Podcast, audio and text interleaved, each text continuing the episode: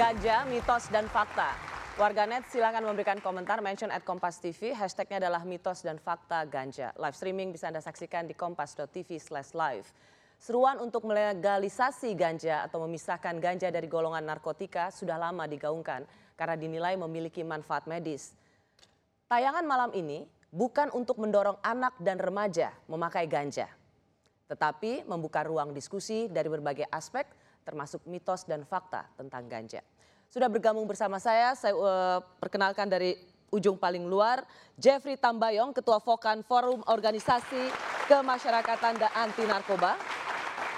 Selamat malam Irjen Polisi Arman Depari, Deputi Bidang Pemberantasan Malam. BNN. Dira Narayana, Ketua Lingkar Ganja Nusantara. Dan Panji Pragiwaksono, tidak perlu diperkenalkan siapa dia. Saya mau tanya dulu ke uh, Bang Arman. Yuk.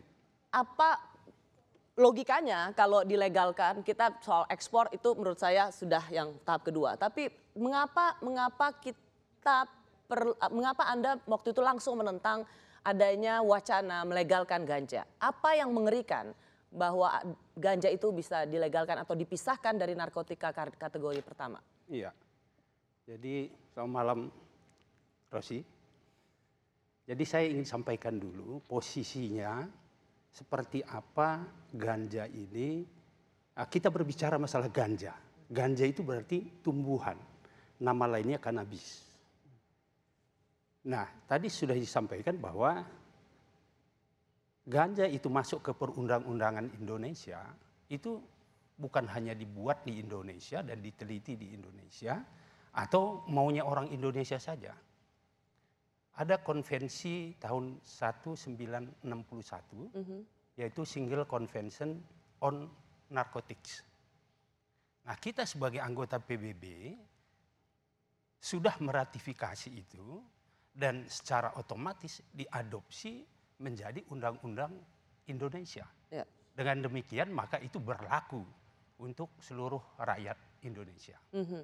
Oke, pertanyaannya adalah um, jadi bagaimana menjelaskan, bagaimana menjelaskan bahwa ganja itu menjadi bagian yang sama bahayanya dengan opium, morfin, e, narkotika jenis pertama. Ya, jadi saya lanjutkan tadi ya. E, di dalam undang-undang itu diatur golongan, mulai dari golongan satu sampai golongan empat. Golongan satu ini adalah dianggap yang paling berbahaya dan harus diawasi secara ketat. Mm -hmm Nah, ganja ditempatkan di sana. Di situ. Ya. Ditempatkan di sana, di sana disebutkan bahwa semua tumbuhan ganja atau kanabis dilarang digunakan untuk keperluan apa pun. Baik itu daunnya, pohonnya, bijinya, jeraminya, atau turunan yang ditimbulkan oleh olahan ganja. Mm -hmm. Karena apa? Nah, itu nanti mungkin ada praktisi kesehatan, tetapi yang jelas penjelasannya itu bahwa dari segi kesehatan itu memang sangat tidak menguntungkan. Mm -hmm. okay. Kenapa? Karena dia bersifat halusinogen. Mm -hmm. Satu, kemudian menimbulkan kecanduan. Nah, akibatnya apa? Yang jelas kalau kita lihat adanya tindak kekerasan. Oke. Okay. Karena ganja adanya itu. kecelakaan. Mm -hmm penurunan konsentrasi. Nah itu saya tidak berbicara mitos. Ini adalah fakta. Jadi buat Anda fakta atau mitos?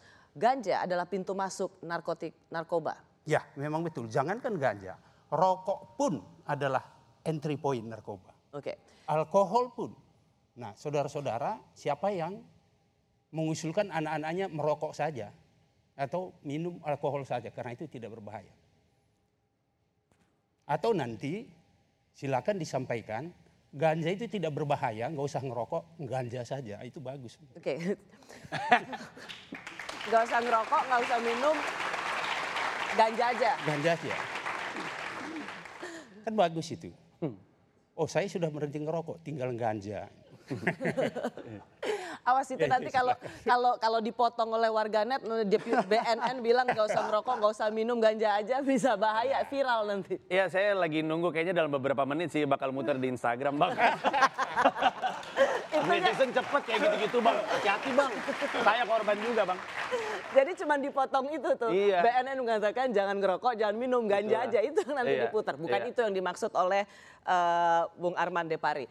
Eh, saya mau ke apa Dira dulu, Ketua Lingkar Ganjar Nusan, Hmm. Ganja Nusantara. Anda banyak me- membuat tulisan-tulisan bahwa ganja, tanaman ganja ini sudah ada sebelum zaman Masehi gitu. Ya.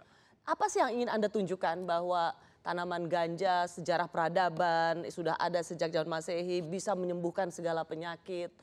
Anda ingin mengatakan bahwa ganja ini bermanfaat? Saya ingin mengatakan kalau negara kita ini bersikap mubazir. Karena iya kan itu perjalanan panjang bermanfaat, tapi kok kita menutup diri kan menyia-nyiakan sesuatu yang sudah diberikan. Bagaimana dengan penjelasan kita tunduk pada konvensi PBB Nah, itu yang menarik. harus disepakati oleh seluruh anggota PBB? Itu menarik gini, eh, Mbak Rosi. Jadi di negara-negara yang membuat ratifikasi itu katakanlah Amerika, Inggris, Cina, eh, Perancis. Mereka sekarang semua sudah melegalkan ganja belum? Sudah. Artinya mereka kan merubah pola pikirnya kan karena ternyata waktu itu yang yang terny- apa untuk untuk mereka melihat bahwa ternyata ada potensi medis. Nah kita kan sekarang jadi problem, risetnya aja belum ada. Jadi kalau kita mau bilang bahaya juga kita nggak tahu, kita mau bilang bermanfaat kita juga nggak tahu. Kalau misalnya kita eh, perspektifnya adalah pada korban Maksudnya? narkoba, kita tahu bahwa kita ini sudah darurat darurat narkoba.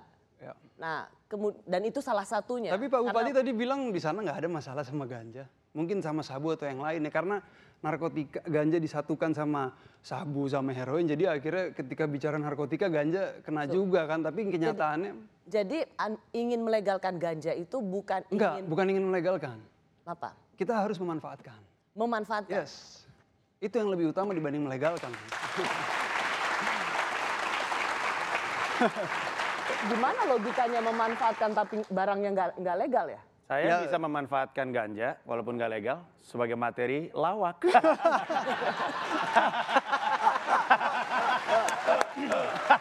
Masih ilegal, tapi dimanfaatkan sama saya.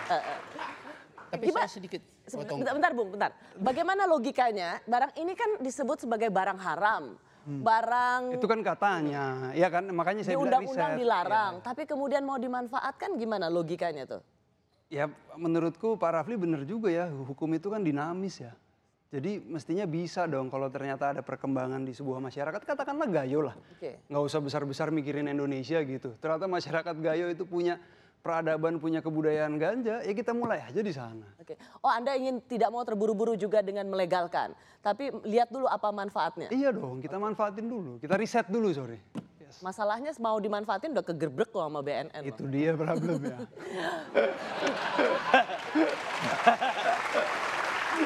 Gimana mau memanfaatkan? Udah ditangkap duluan satu linting aja udah pada ketangkep. Gimana logik eh, Panji juga terkenal dengan eh, seruan-seruan yang saya bisa bilang mendukung nggak? Iya, Mendukung pemanfaatan dan legalisasi ganja. mendukung ganja aja. Mendukung ganja aja. Bang, jangan gitu dong lihatnya bang. Langsung dingin deh. Ini apaan? Tajam banget sebelah sini nih. Langsung TO. Heeh. Nggak, ya pertama-tama, pertama-tama sejujurnya sebelum saya mulai saya cuma pengen bilang dibanding semua narasumber di sini saya paling tidak punya ilmu. Saya yakin saya di sini juga untuk menyebabkan ketawa-ketawa. Yang mungkin sebenarnya kita bisa ketawa juga kalau pada nyimeng bareng-bareng, tapi itu kan masalah berbeda. Eh, bercanda bang, bang, bang.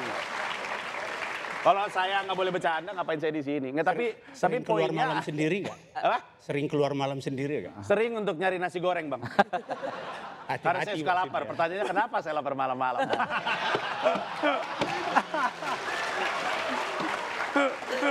eh tolong anda jangan terlalu bahagia mahasiswa ya. Santai aja, santai. Kita tenang aja di sini santai. Tapi itu resiko loh dengan kayak gini Anda dianggap perusak moral anak bangsa. Panji perusak moral anak bangsa. Endorser untuk eh, narkoba. Ya sebenarnya masalah ganja ataupun tidak, orang boleh berpendapat apa pun tentang saya. Dan mungkin aja mereka benar, siapa tahu emang saya merusak program paksa, saya juga nggak tahu juga. kan terserah aja. Cuman ya saya hanya bisa bilang bahwa saya akan mengatakan apa yang saya yakini. Eh, belum tentu saya benar, tapi ya setidaknya saya jujur mengeluarkan apa yang ada di kepala saya. Termasuk soal ganja. Saya mau sebelum saya nanti lebih mengulik eh, Panji lagi, eh, Bung Jeffrey Tambayong, Anda apa perspektifnya sebagai eh, ketua eh, forum organisasi kemasyarakatan anti narkoba, bagaimana Anda melihat bahayanya ganja ini? Yang pasti eh, Mbak Rosi bahwa yang meninggal di Indonesia karena narkotika, termasuk salah satunya ganja itu cukup signifik- signifikan. Data UNODC kan United Drugs and Crime di seluruh dunia, kalau saya bisa hitung di Indonesia ini hampir 10% kematian akibat narkotika dan itu salah satunya melalui dari ganja. Nah, bicara tentang ganja, saya mau katakan kita jangan masuk dalam perputaran. Saya satu hari 40 sampai 70 orang mati karena narkotika. Saya mau tanya ke, mohon maaf Abang Panji, Bang kalau anak abang punya anak, Anak saya punya anak Berarti berarti dia saya kakeknya kakek. dong. Kira-kira lah. kira-kira, kira-kira begitu. Abang punya cucu atau kakek, mohon maaf kalau saya salah. Ya, Abang izinkan nggak ngisap ganja? iya, Izinkan? iya. Yakin? Tunggu, pertanyaannya mungkin bukan gitu Bang Jeffrey. Umur berapa? Kalau udah 21 dia bebas menentukan boleh. Masa anak lima tahun balita boleh? Dan Enggak. juga kan Bapak nggak bilang anak saya lagi di mana. Kalau lagi di Belanda boleh dong. Jadi Mbak Rosti gini, menurut, menurut saya, saya keliling beberapa wilayah Indonesia Pak. Mbak, di Indonesia ini kan sudah tadi Pak Presiden Jokowi sudah bilang Indonesia dan narkoba. Kenapa darurat? Sampai di pedalaman desa-desa segala macam lini pekerjaan orang-orang di Indonesia hampir semua sudah terpapar dengan narkoba. Jadi jangan sampai kita terjebak akhirnya melegalkan atau membiarkan ini terjadi. Ya. Saya secara mungkin saya masih kurang selalu paham seperti para pakar-pakar apa dokter. Tapi kalau sampai ini dilegalkan Bahaya. Sangat berbahaya karena kami juga punya panti rehabilitasi penjatuh pecandu narkoba. Oke, dan rata-rata korbannya korbannya itu memang dari eh, ganja, Bung Jeffrey. Iya, ganja, sabu, ada sekarang lagi eh, eh, tembakau super itu gorila dan segala macam segala macam turunan-turunan dan itu kami setiap hari fakta yang kami alami. Jadi yang anak-anak ini kita eh, asesmen, kita tes urin, wah, karena kamu kok bisa positif narkoba dan kenapa orang tuanya menyerahkan kepada kami? Kenapa? Karena di rumah sudah memiliki punya perilaku yang aneh melawan orang tua, melakukan segala macam. Kalau Ternyata- saya rasa kita semua sepakat lah bahwa tidak ada satupun yang ingin mendukung a- Ya. anak Indonesia itu jadi pecandu narkoba. Menyalahgunakan ganja. Penyalahgunakan narkoba. Saya rasa di meja ini dan seluruh yang menonton ini sepakat dengan itu. Yang ini menjadi diskusi terbuka ini lebih pada soal tanaman ganjanya itu. Itu eh, yang ingin saya tanyakan lebih lanjut, apakah kita memang perlu membuka diskusi tentang mengeluarkan ganja dari jenis narkotika yang paling berbahaya. Kita sepakat bahwa narkotika, obat-obatan terlarang itu memang harus betul-betul dikendalikan dan tidak boleh disalahgunakan. Tapi soal tanaman ganja ini, apakah dia secara tumbuh-tumbuhan memang berbahaya sehingga memang tanaman ciptaan Tuhan ini haram hukumnya? ya, Terserah, Bung. Kalau menurut saya- atau ini adalah fakta. Dan saya selaku ketua Fokan dan organisasi-organisasi anti narkoba lainnya kami katakan kami akan menolak. menolak. Kami akan ada barisan paling depan untuk menolak ini, apa pun resikonya. Baik. Karena kami sudah lihat tiap hari kehancuran akibat narkoba dan salah satunya jenis ganja. Baik. Di saat banyak negara sudah melegalkan ganja, mengapa di Indonesia ganja masih dianggap berbahaya? Saya kembali sesaat lagi.